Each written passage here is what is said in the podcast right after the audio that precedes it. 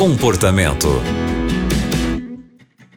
Bem-vindo ao Comportamento que está começando aqui na Rádio Novo Tempo.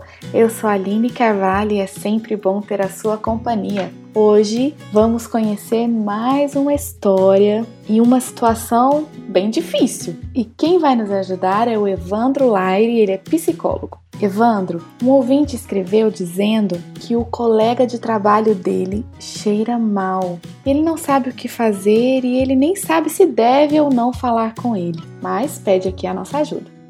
Todos nós que temos uma rotina social, seja na escola, na academia, na igreja ou no trabalho, estamos sujeitos a enfrentarmos situações aonde a gente se sinta desconfortável, até mesmo constrangido. Numa situação como essa, onde um colega de trabalho é, tem uma dificuldade com o asseio pessoal, a gente precisa considerar alguns pontos importantes.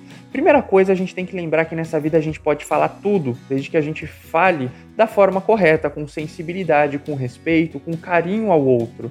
E também o momento em que a gente vai falar é bastante importante. Ainda precisamos considerar que esse colega de trabalho pode estar passando por um momento emocional um pouco difícil, o que esteja dificultando a sua vaidade, essa atenção para si mesmo. Também é de se considerar as questões financeiras. E não se sabe, talvez, se esse colega esteja com um parente doente na família, aonde as questões financeiras estejam bastante críticas. Existe também uma questão cultural, uma questão de orientação, aonde a pessoa ela não entende que a apresentação dela diante do mercado de tra trabalho precisa ser algo bastante cuidado, bastante apreciado por ela. Então, essas questões todas estão envolvidas numa situação como essa. Uma outra coisa bastante importante é o vínculo que as pessoas têm ao redor.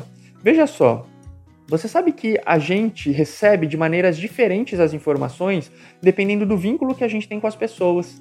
Então, talvez para se ter uma conversa com um colega desse, às vezes você não é a pessoa mais indicada. Pode ser que ele tenha algum colega mais próximo, alguma pessoa que tem uma amizade mais profunda é, a qual ele vai receber informações e talvez uma crítica, uma repreensão de uma maneira melhor. Sempre, é claro, num ambiente ali de descontração, e é sempre importante que o momento seja um momento favorável, um momento de alegria, um momento de brincadeira, e não necessariamente um momento de crítica, de constrangimento, ou um momento apenas para se chamar a atenção do colega. E também precisamos lembrar que a função do chefe é bastante importante é o chefe dentro de uma organização, é aquele superior que está diretamente ligado ao trabalho do funcionário, que é responsável também por orientar tanto na conduta quanto nas outras questões envolvendo o trabalho. Então, todas essas questões elas estão presentes numa situação dessa. E aqui deixo para vocês essas dicas para que você observe, para que você continue mantendo um clima agradável, um clima bom no seu ambiente de trabalho e o mais importante, sem magoar ninguém, sem deixar ninguém constrangido.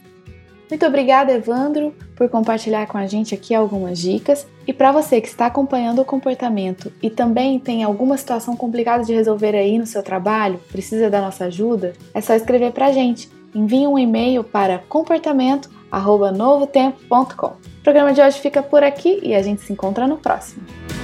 Você também encontra o comportamento em youtube.com/novotempo rádio.